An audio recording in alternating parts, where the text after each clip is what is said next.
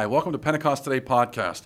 I'm your co host, Steve Mancini, and as always, I'm joined by the executive director of Pentecost Today USA, Alicia Hartle. Hello, everyone. It's great to be with you all again. And we're very excited to be together to interview a very special guest. We're here today with Father Joe Freedy in the studio and Joseph Hale, who is behind the scenes. All right, appreciate that. Uh, as always, we like to start off by reading from Baptism in the Holy Spirit. And Alicia, you actually let me pick. So usually, usually she gives me the book, and I just read and do exactly what I'm, you know, I'm told to do, as a good, a good military guy would. But uh, this time I picked, and I kind of like this one, and I think I uh, thought of our guest when I uh, picked it. So here we go. The first fruit of Christ's passion and resurrection and the outpouring of the Spirit at Pentecost was the birth of the church. Then as now, the Christian life cannot be lived alone, but only in communion with the body of believers established by Christ. We're going to get everyone's thoughts on that one because we're joined by a priest and obviously the executive director. So, Alicia, let's start with you because we always want to start off with a prayer. But since we have a priest in the, you know, as a guest, I'll I, I defer think to your should, judgment. we should defer to Father Joe in this case. I'll always kick him off with a we'll quick introduce prayer. you after the prayer. That's right. Great. In the name of the Father, and the Son, and the Holy Spirit. Amen. O Holy Spirit, soul of our souls, we adore you. Enlighten, guide, strengthen, and console us. Tell us what we ought to do and command us to do it. We promise to be submissive in everything that you ask of us and to accept all that you permit to happen to us. Only show us what is your will. Lord, we thank you and praise you for the gift of this time together, for the gift of our friendship, Lord, and for the gift of your Holy Spirit. And just ask that this would be a time that's fruitful for us and for anybody that would listen, that our hearts might be stirred up to just know your love, to love you more, and to spend our lives loving. We ask this all through Christ our Lord. Amen. In the name of the Father, and of the Son, and of the Holy Spirit. Amen. Amen.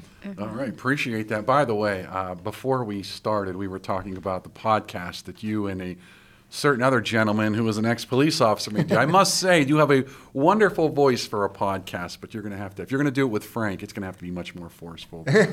he's just going to. Because he's a beast. That's really now to introduce Father Joe Freedy. Father Joe is the youngest of five children. He grew up in Pittsburgh, Pennsylvania, and Father Joe played football at the University of Buffalo, where he was the starting quarterback for three years. And after college, he entered the seminary and was assigned to study in Rome at the Gregorian University and the John Paul II Institute. He was ordained in 2008, and Father Joe served for years as the vocation director, and he is currently working with Divine Grace Parish, and he is also president of Dry Bones Ministry. So welcome, Yippers. Yeah. welcome. Thanks, thanks. It's so it's, uh, wonderful to be with you guys. I have to start off though by asking, parli italiano? Sì, adesso sto parlando in lo spagnolo. Ah. Thinking in Spanish because I studied like midway. It was a bad idea. Like between my second and third year, I came. You know, they give us like one break to come home to Pittsburgh. This was back in the day, and I came home. My mom was not happy because I was like, "I'm gonna go study Spanish in Mexico." First time I'd been home in two years, and she was like, "You're what?" so I was like home for a day, then in Guadalajara studying Spanish. So my uh, Spanish teacher used to get really frustrated. I know we didn't come to talk about this, but because I could understand what she was saying in Spanish and I would answer her in Italian and she could understand me. And she was like, You're not learning anything. I'm like, But it's a lot of fun. But quando means quando. exactly. Exactly. no, that's good. Were you fluent before you went over there? No, my gosh, not even Oh, close. I wasn't. I wasn't fluent after five years when I returned either. but we, so we lived at the North American College, which was a big college of Americans. All their studying, then we would take our classes in Italian.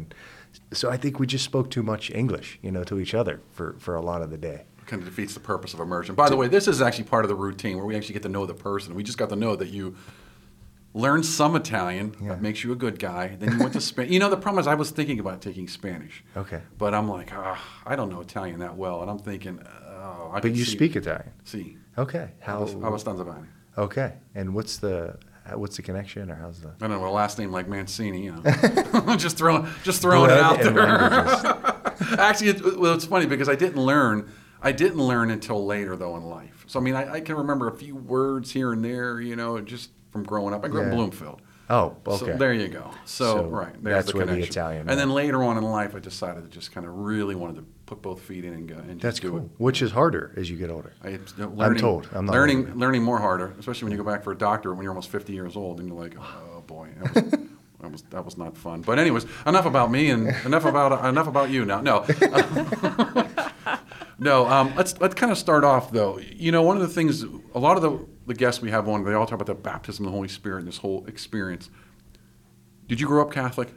Like like di- when I say Catholic, I mean there's a difference. There's, Catholic, Catholic. You're Yeah. talking about it's Catholic Right. twice. Yeah. Yes. Yeah, I grew up in one of those very Catholic homes. Yeah. Now, was it the baptism of the Spirit type Catholic, or just we went to church every day? We did the we you know It was the baptism in the spirit type Catholic. So I kind of tell a few different versions of my my uh, my vocation story, my growing up story, which I think they're all kind of accurate. There, there's a lot of things there, but yeah. So grew up in the charismatic renewal, and you know I was kind of joke around when I share my story, and mass was not optional for me on Sunday. Like if you wanted to live past ten, you went to mass on Sunday, right? And we'd pray the rosary, you know, all the time. So super Catholic family, and I'm in in one of the. I just feel really blessed. I'm the youngest of five, and, and all my siblings are, are just on fire, which you know it seems to be quite rare. I know that's the case also for the Hartles, but I think because because of the baptism of the Holy Spirit, because we were around the charismatic renewal, so it was a dynamic faith that Jesus Christ was a real person who who was a who was still alive and still working in our lives. So I think I, I always go back to this one line. I love it. Um, guy named Anthony Esolen, I said it, probably copying somebody else, but he said, "The one who captures the imagination captures the child." And so I was, or we could say capture the person, but I was just captured when I was a young kid. I grew up reading the scriptures and listening to Focus on the Family and going to these prayer meetings. I was making fun of Father John Sweeney, like the old plastic red binders, you know, like back in the 70s um, that we all had. And yeah, you just, you know, tons of kids everywhere, just run around all over the place and like celebration. And uh, it was just, you know, real dynamic kind of growing up. At the same time, I didn't really understand my faith, my Catholic faith, that is. I didn't understand the why behind the what. So it was a little bit of a both and. It was like, God is real, God is amazing, God is alive. But what, what, like, huh? What, what happens at Mass? I'm really bored. Now, when you graduated high school, you went to Buffalo, not not thinking priest at that time. I, so again, it's a little bit of a two thing. I I don't ever remember a time that I didn't know I wasn't meant to be a priest. Like people say, when did you have your vocation? And it was like it was like the same time I got my skin. You know, like I was just it was just I was just born with it. I knew God made me to be a priest. But I think because I knew God made me to pre- be a priest, I did a little bit of the Saint Augustine, you know, like Lord, give me give me chastity, but not yet. But, but for me, it was like Lord, I'll I'll do priesthood, but like when I'm 23, because I want to I want to go play football and I'm all these other things. And so I, I always knew I was called to be a priest, but I think, you know, I, I came close to losing it. Came relatively close to marriage in college and kind of had a kind of conversion. But I always, always knew I was meant to be a priest, even when I was, you know, kind of like I was two and a half years into a relationship, and and the vocation director was, you know, I started to feel the call to the priesthood. Started going to the vocation director, and I was like, "Am I called to be a priest?" Deep, deep down in my heart, I just knew it, just knew it. Now that's interesting because you know when you're in a relationship, a lot of people say, "Well, it's not you, it's me." And it really was you because you were you weren't getting married. And I mean, I how, like, did, yeah. how, how did she take that?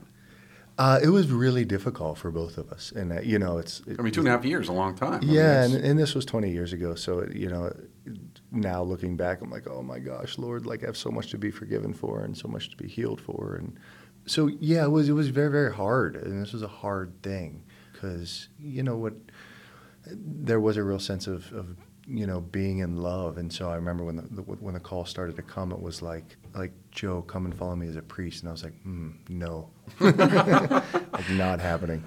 I can't. I got a game Friday. Right, exactly. So huge, huge tug of war. But there was just so much healing and so much love and so much truth. Like I knew it. Like oh, I know it. And then when I I became the vocation director in Pittsburgh, and I would kind of experience these cases, you know, of, of guys that knew they were called, but it was like oh, and it's like, but Father Joe, am I called? And I'm like, well, I'm not going to tell you, but I, it seems to me you know. And they're like, ah, you know. So They yeah. just don't want to answer it. I mean, is that ultimately? I mean, it's like I got to give up what I want. Yeah, right. And and what does this mean? And you know, I think it's it's it's easier if you're not dating and you're not in a career. So I think some of these guys that you know, I wasn't a guy in a career, but I was a guy that was dating. A lot of these guys, you know, some of the vocations at 26, 27, 28 years old, guys, you know, a friend of mine who was accountant for years and doing, it's like, man, this is, this is, this is tough stuff once you get a little bit older. So I think, I think nowadays when you ask guys, so I'm, I'm 44, I think if you ask guys basically 50 years old and younger, you get a vocation story. Like, how did this vocation, you guys know, comes from vocare, which means to call, or in Italian, vocare. So, Voce. voce, the voice. voice, yeah.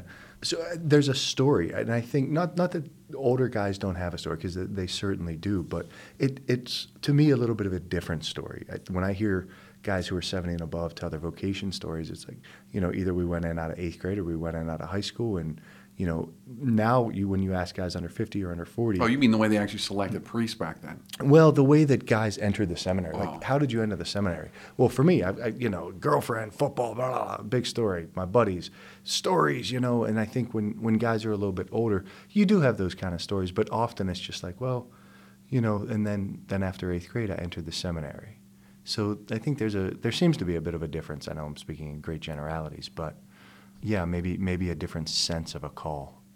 Father Joe, you know, it's it's been beautiful to see your work not only as a vocations director with my brother, you know, walking with him and to see that discipleship, really loving, caring, and supporting those who are maybe making a, a difficult uh, or sacrificial decision Mhm. um, that's massive and, and does impact the rest of their lives. Um, and you know, I think it's it's beautiful to see how whether it was as vocations director or in working with the Diocese of Pittsburgh, now working with a parish, there is that grace of walking with the Lord as you walk with those you're shepherding. Uh, but it would be great to hear from you how kind of those those first experiences that you had as a child, as a little one, walking in the renewal, having this experience of Lord, you have captivated my imagination. You know, you have me. How how did those seeds that were planted? How have you seen those kind of be unfolding in your day to day ministry? Yeah, I think um, it's just a great, really great question. I think that's never, I've never lost, like, Jesus Christ is the most interesting man who's ever lived.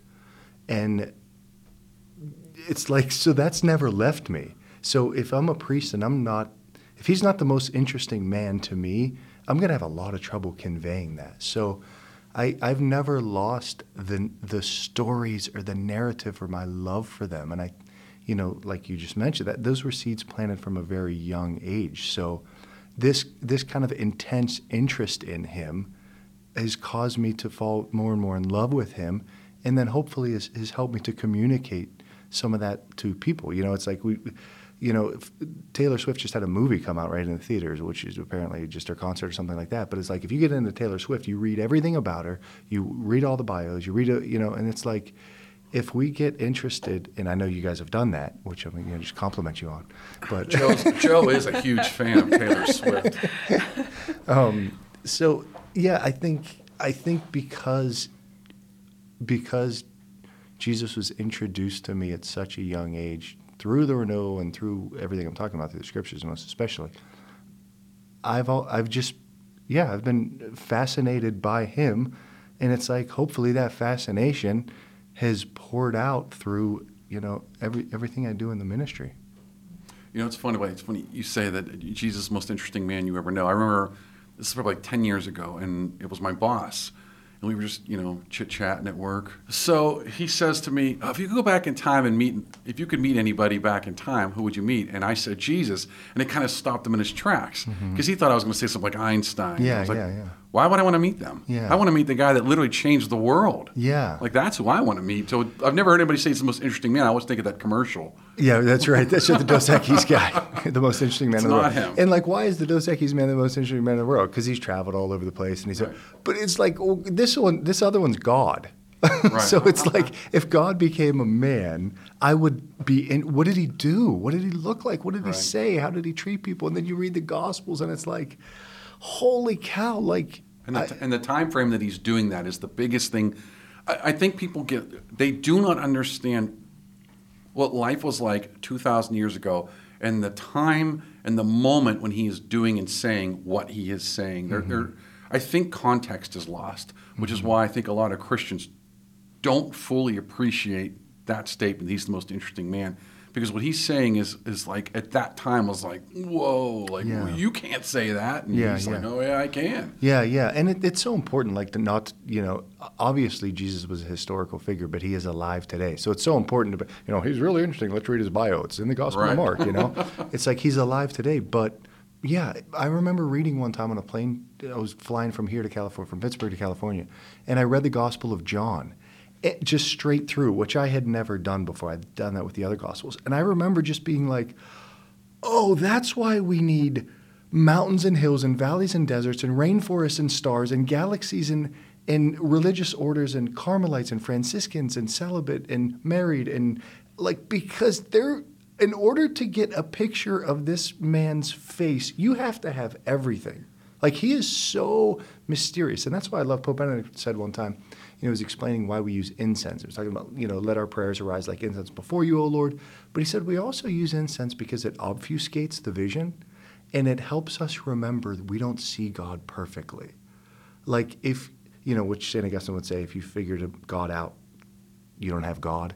You know, like he's so mysterious and that's what yeah, that's what like pick up and read the gospels. Don't just rely on Godspell or even the chosen or you know jesus christ superstar. It's like read the gospels you know if we can with with kind of new lenses. Like i'm going to discover jesus help me show me who you are. Then you read a gospel and you're like holy cow like now i have a lot more questions. By the way, um, it, it is funny you mentioned a couple of movies and TV shows there. I, I've heard priests, there are priests that have said, I don't want to watch those because they'll give me a vision that I don't, that's not accurate. Mm-hmm. Do you encourage, you know, you're, you're out there obviously working with a lot of folks. Yeah. The intent of these things is usually a good intent, and we're trying to put some things in there and give you kind of a visual and Mm-hmm. entertain you at the same time, but maybe enlighten you a little bit, maybe make you curious enough to go pick up the Bible. Yeah. Do you ever have that conversation with others that say, I don't want to do it? Yeah, for sure. And I, I, I watched, I think, the first ep- uh, series of The Chosen, but I haven't watched the others. No, you know, specific, you know, reason for that. Like I'm not going to watch it or something. But I've just seen so much fruit come out of The Chosen, and what what it's I watch it too. That's okay. was curious. What it seems to me is to be imaginative prayer, but I think there is a danger in imagining Jesus as Jim Caviezel because of the passion. You know, so every whoever said this, I don't know, but every translator is a traitor. So somebody's giving you their translation of him. Interesting. So, you know, it's like I think there are things like I think the chosen's more accurate than Godspell. I think the chosen more accurate than Jesus Christ Superstar. So if, if I take your picture and then I get five people to paint it, well, some are going to be more accurate than others. So I think the chosen has has been, you know, a well produced, much more accurate picture of Jesus. But I keep telling you, the chosen changing my life. It's not a documentary. It's not a, doc- historical fiction. And read the Gospels. Like we have to read the Gospel. I no doubt God is working through the chosen. I love it. But read the Gospels because we need our image of who this man is corrected.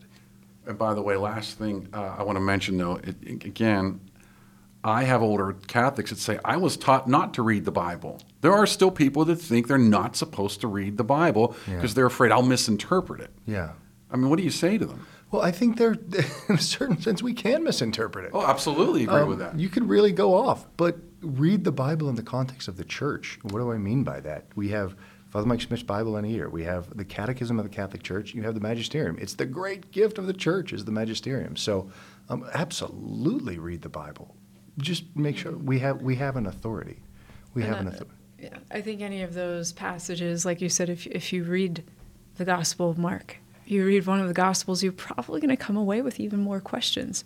But you've encountered the living God, and Yeah. usually that's how the Lord is piercing our heart and inviting us to wrestle with the Lord with those questions, you know, to come into deeper relationship. You know, we we have a lot of people joining us who serve as leaders in the Catholic Charismatic Renewal. Mm-hmm. I think we're we're at reaching around 35 countries. Hence Wow. hence the need for all the languages today. Yes, Um, we've reached two. Certo, certo. our Spanish, our Italian, yes. But you know, I think it is one of the great gifts of the renewal that Scripture kind of came to the forefront.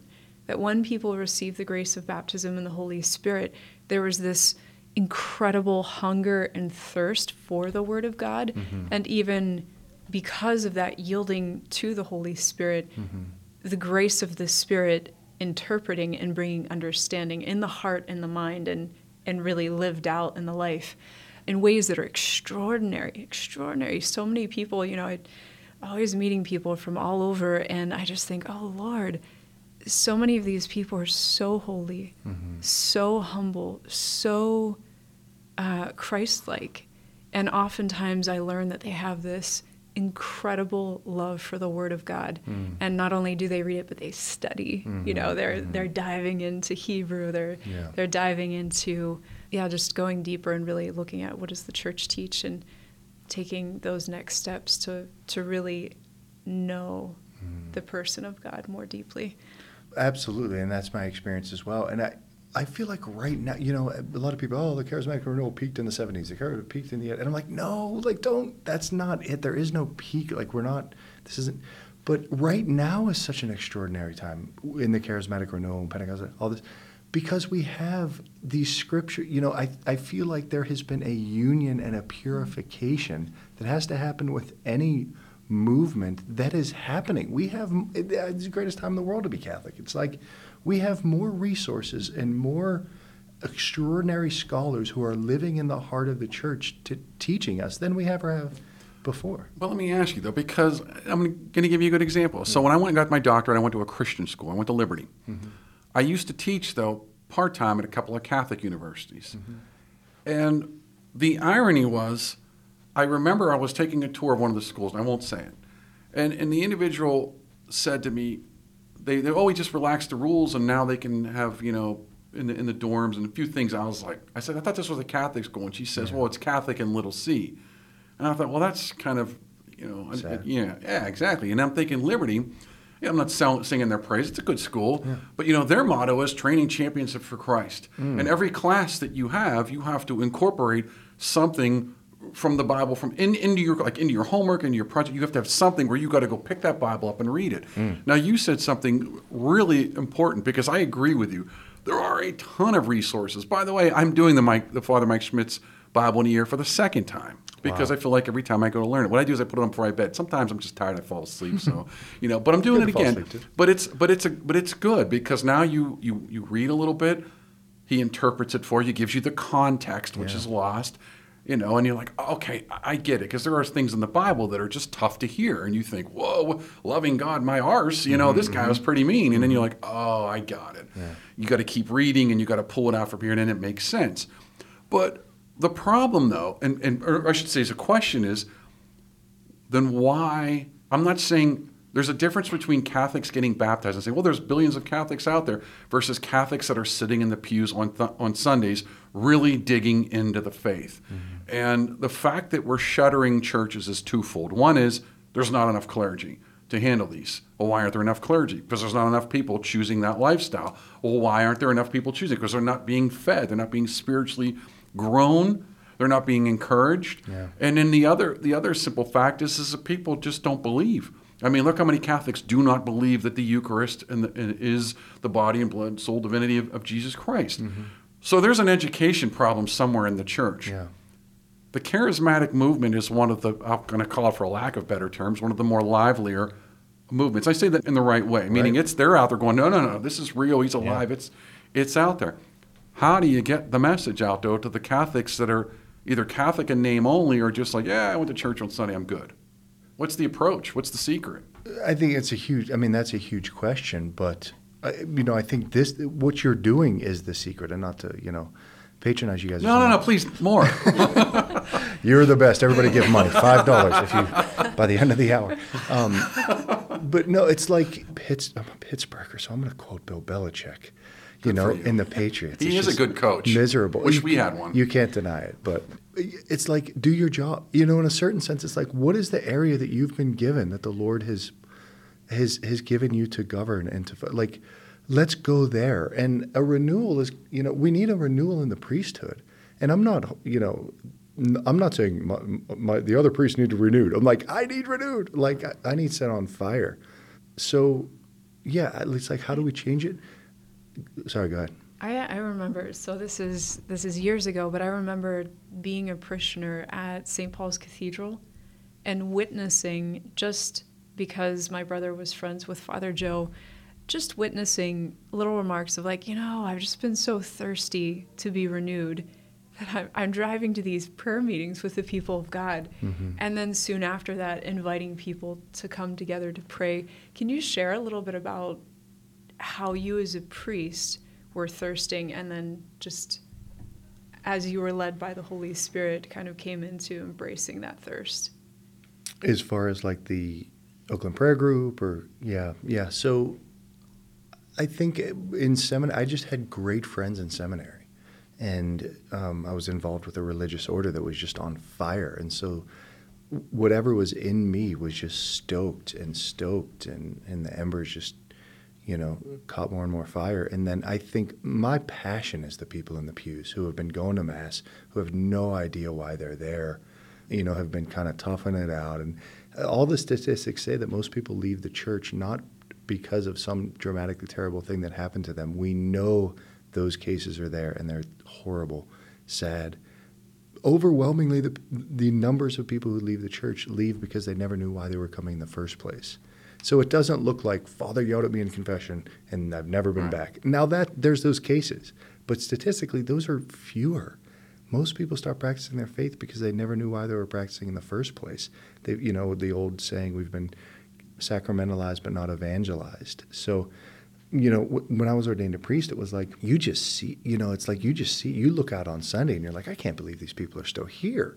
They're they're dying in the pews, like they're just dying here, and so it's like Jesus cries out, "I thirst." I remember being at in Saint Bernadette's in Monroeville. That was my when I first came back to Rome, and I was going back to Rome. Had a six week stint, and I remember it was the closing song, and I was standing in front of the crucifix, you know, before we genuflected to leave, and I was like just really taken by these people. They're beautiful people of faith.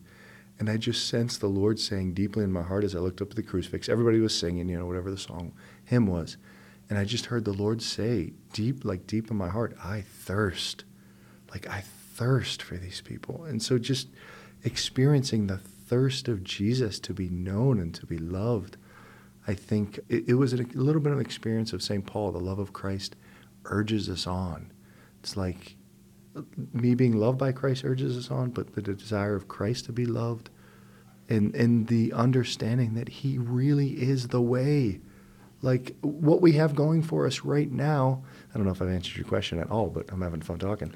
Um, you know, it's- That's what matters. That's what most matters is me. It's what was I just saying? Oh, the way that you like what we have going for us is the data. It's like this is a really great opportunity for evangelization because it's going really bad out there. Whether you're a Republican, Democrat, conservative, liberal, or somewhere in between or whatever, everybody's looking and saying the same thing. Things are bad. So it's like, great. Now we come in and go, hey, like, uh, why don't we try Jesus? Like we, tr- I had somebody say to me the other day, it was beautiful. This guy just, you know, mid twenties, totally honest, and just said, Father Joe, like I'm ready. Like I look at the last ten years, and it has not gone well. I, I just, I want, I'm gonna try and, I want to try and follow Jesus. He was literally looking at the data of his life and going, I tried it my way, it went bad. Let me try Jesus. and that's kind of the point. When people, for whatever reason, they're walking away, but what are they walking into? And and that's does your life better now? Okay, I don't go to mm-hmm. church. I don't got to get up. Everybody blames COVID for, for mass attendance. I- mm-hmm. I, I think you nail it though. When I couldn't go, and now I can go, I'm like, well, why? Yeah. What, what changed in my life? Because my life is literally the same. Eh, eh, yeah. Eh, nothing's changed. exactly right. But that's the whole problem or the challenge. And, and we we can be instruments, but we're ultimately not the doers. God is the doer. He works through us. So we're the instrument. So uh, fundamentally, is it just a question of there's not enough instruments? Because how do you get those pews not just full with people, but filled with people that are, to your point, on fire? Like, I know why I'm here, I know what's in the tabernacle, and I want to be here. Yeah, yeah. It's interesting you said that because I was just praying in my holy hour this morning, and I, I, um, was praying with the harvest is abundant, but the laborers are few. And I realized, like, am I really laboring? The Lord has shown me recently, like, you know, because everybody looks at me from the outside, oh, Father Joe, you're doing so much. Oh, you better slow down. It's all priests ever hear is you're doing too much. And it's like, no, stop saying that to your priest. We've told our priests, oh, poor father. Oh, poor father. Oh, poor father. And so we've You become Father? we've become poor fathers. It's like there's nothing harder than being married with a bunch of kids. So don't, you know, this idea that priests have the hardest job in the world is just not true. All of our lives are tough. All of us are working hard. We all have a cross to bear. We all have crosses to bear. We all should be living sacrificially. But boy, I I just realized I am the wicked and slothful servant. Like, and the Lord opened my eyes a little bit and was like, "Wow, you've started to believe that you're working harder than anybody else, or your hard." So it was, you know, it wasn't the Lord obviously not condemning, but calling me on to more. Like, you can be a laborer. So, I think those of us in the field have to, like, we need a conversion. We need a labor. Now, what about the? So let's talk to the people that are listening and say, you know what? I want to get involved, but when I go to my church, there's nothing really there. You know, I, I'm I'm going to be a little stereotypical, Great. but but you know, you got an older priest. Maybe he's even retired, or maybe you got a you know a middle-aged priest, and the and the guy helping him is retired because there's nobody there, and they're then maybe they got three churches that have combined. To your point, it it's might not even be a lack of desire; it just might be like simply logistically, I can only do these things because I'm you know. So now you got people out there saying, "Hey, I want to do more, I but I don't know where to begin." So what do, you, mm-hmm. what do you tell people like that? Because I do think there are people that want to do more, they just don't know what to do. Yeah, I, I think to pr- you know pray and pray and pray and pray and say say to the Lord, here I am, like use me and, and see what see what happens. But what we're finding right now, at least you know, I can mostly only speak to Pittsburgh. Though I travel a lot, but is communities are are congregating around parishes that have life, and so you know that ends up being I can name about eight or nine off the top of my head in Pittsburgh, which I will not do. But it's like, and so so people are They're are- looking. They're looking, They're definitely and, looking. and they're going. You know what? I'm done because I drive 15 minutes to the store. I'm going to drive 15 minutes to that church because I got five kids or two kids, and I can't take them to this church anymore because it's killing the faith of my children. I'm going to take them over there. So that's a real strong discernment, and people would be real strong against that. But it's just the way it is. It's happening. Yeah, you know, I remember as as children, my father after mass, we're all little ones. Uh, he he stopped us. So we're we're standing in the back of the church, and people are starting to filter out of the church. And my my father said, "Kids, do you see these people?" Yes. And he said, "Some of these people are following Jesus, and some are not. Mm. Some of these people will spend eternity with Jesus, and some will not." Wow. And even here in the church, this too is our mission field. Yes. And so I think there's there's something for regardless of our vocation. If we have been baptized, we have a call to to be evangelists. Mm-hmm. And I think there's maybe a temptation that even as a little one, no, everyone's in church. We're all you know, we're all saved. Well, we're in the church. I call that the And- checkbook Catholics. They, they, they go check. I've been there Yeah. Sunday. Check, check, and that's I did my one hour and I'm done. Mm-hmm, mm-hmm. A lot of people. I, I fell into that for years. I mean, I'm not. I'm guilty of it too. And, and those checkbook Catholics aren't coming anymore. well, that's the so problem. in a certain so it's like those people they used to stick around now they're not sticking around so much so in a certain sense what pope benedict prophesied is becoming true. You know it's the church is smaller it's going to be stronger filled with more faith. But what you were saying alicia was you know it's it's sherry Weddell's forming intentional disciples. We we've just kind of looked at our pews and we realized oh we, thought everybody was following Jesus, or we might not even have thought everybody was following Jesus, but like that is not being taken for granted anymore. In my opinion, the church is is you know the church in the United States is waking up. I, people can fight me on that, It but is. it just seems like you know there's too many amazing. i there's too many amazing movements going on in the church in the United States, and I know compared to the masses, it might be a pebble in a, in a big lake, but man, there's a lot of great things going on. It's unbelievable. Mm-hmm. we meet with people from all around the nation. Some are involved with renewal centers, offices, prayer groups, you name it. Uh, it's pretty diverse, but it was awesome to see that while the time of COVID was incredibly difficult for many, many different ministries, there were so many who pressed in Mm-hmm. during that time. And the fruits are so extraordinary. And they, they continue pressing in, but there are new ministries and there's new life. And even, you know, we see that pretty much across the board, even throughout parishes, suddenly everyone has the ability to broadcast the mass, you know, on online, and um, and there's this extraordinary furthering of the kingdom of heaven, even as the darkness gets darker, and even as we see kind of an exodus in many ways. It's exciting that we have to go out and uh, and witness to our neighbor, witness to our coworker, witness to our friends and family. Amen. It's funny you say that because I still I, I think like the camps are getting more defined. There are those who are I call it both feet in. They're all in. They're living the life. They're trying. They're they're trying to stay on the path. And then there's the others, and I think it's getting more clear. And you know, again, I read the Bible. I'm not an expert, but but there are things that have been made very clear that there's going to be you're going to have your choices. It's, this goes back to we talked about this before with the lukewarm. Mm. I think lukewarm faith is probably more dangerous because at least if you have no faith, you know where you stand. If you have full faith and you're all in and you're living and you're trying and it, you know where you stand. But if you are lukewarm, you're you're deceiving yourself. You, you probably see a lot of that. How, how do you how do you know and how do you address that? Yeah, I, I mean, it's in my it's my life too. Like I feel like I had a you know going through a conversion recently, and a, another priest really challenged me Another guy named Father Dan Leary, who's a DC priest and served in Mexico. I mean, just really extraordinary story.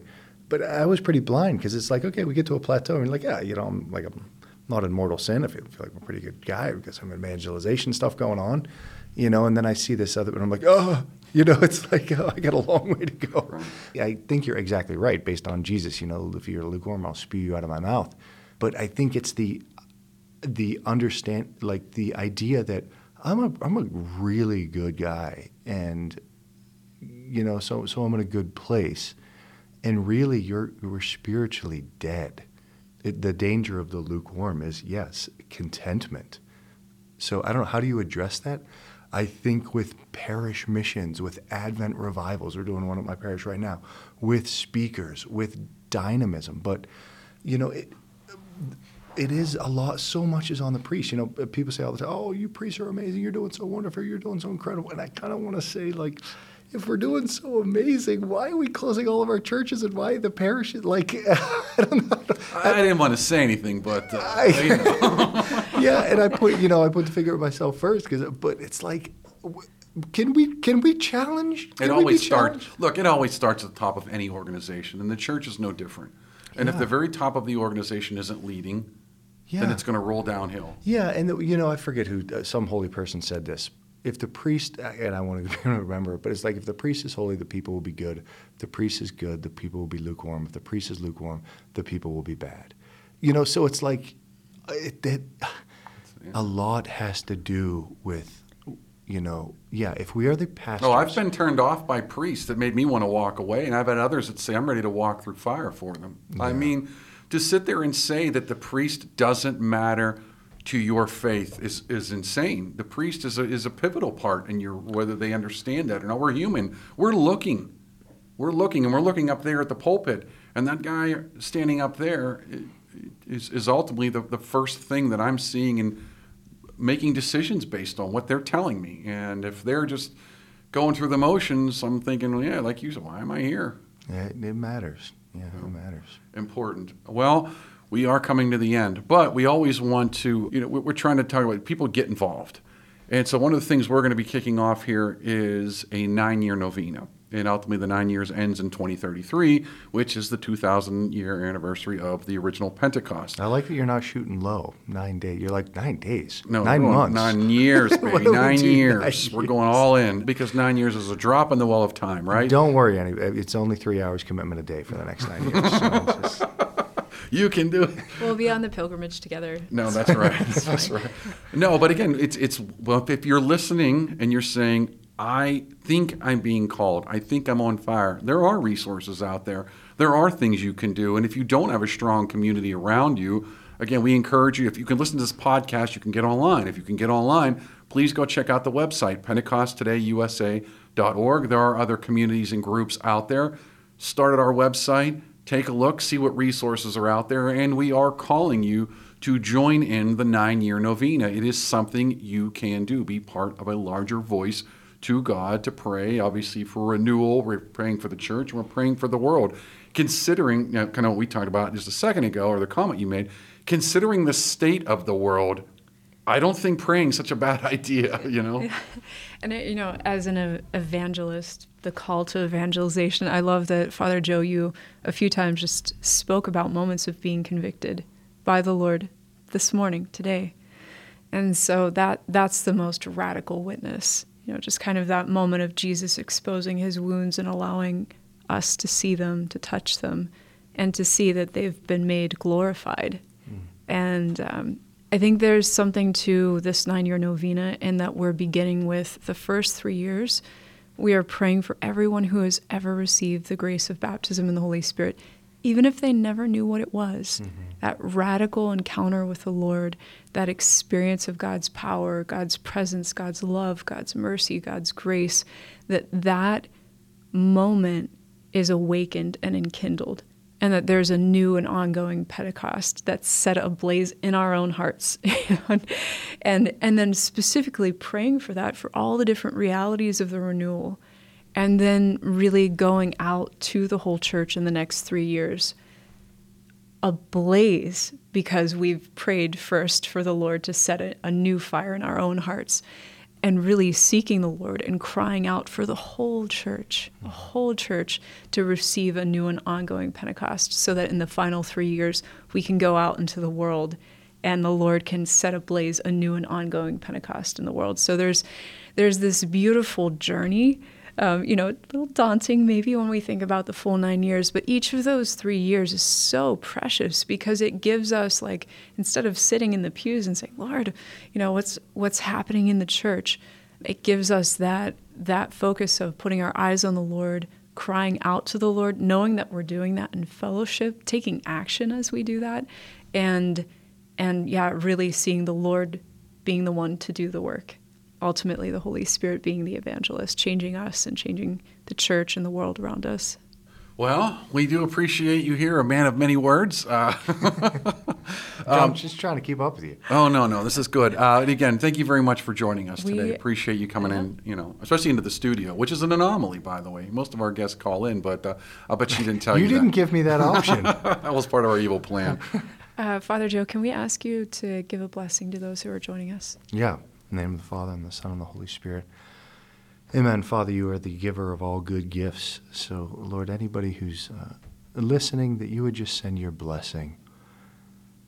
Send your blessing upon them, Lord, the, that the Holy Spirit might be stirred up in, in all of our hearts, that the intentions that they have on their hearts might be heard by you and might be answered. And that this day they would know the peace and the joy and the consolation that comes from your Holy Spirit. In the name of the Father, and of the Son, and of the Holy Spirit. Amen.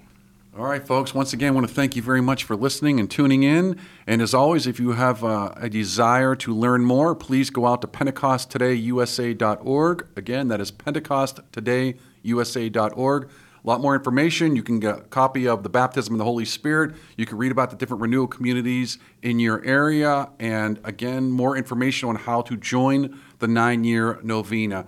Thank you very much and have a wonderful and blessed day.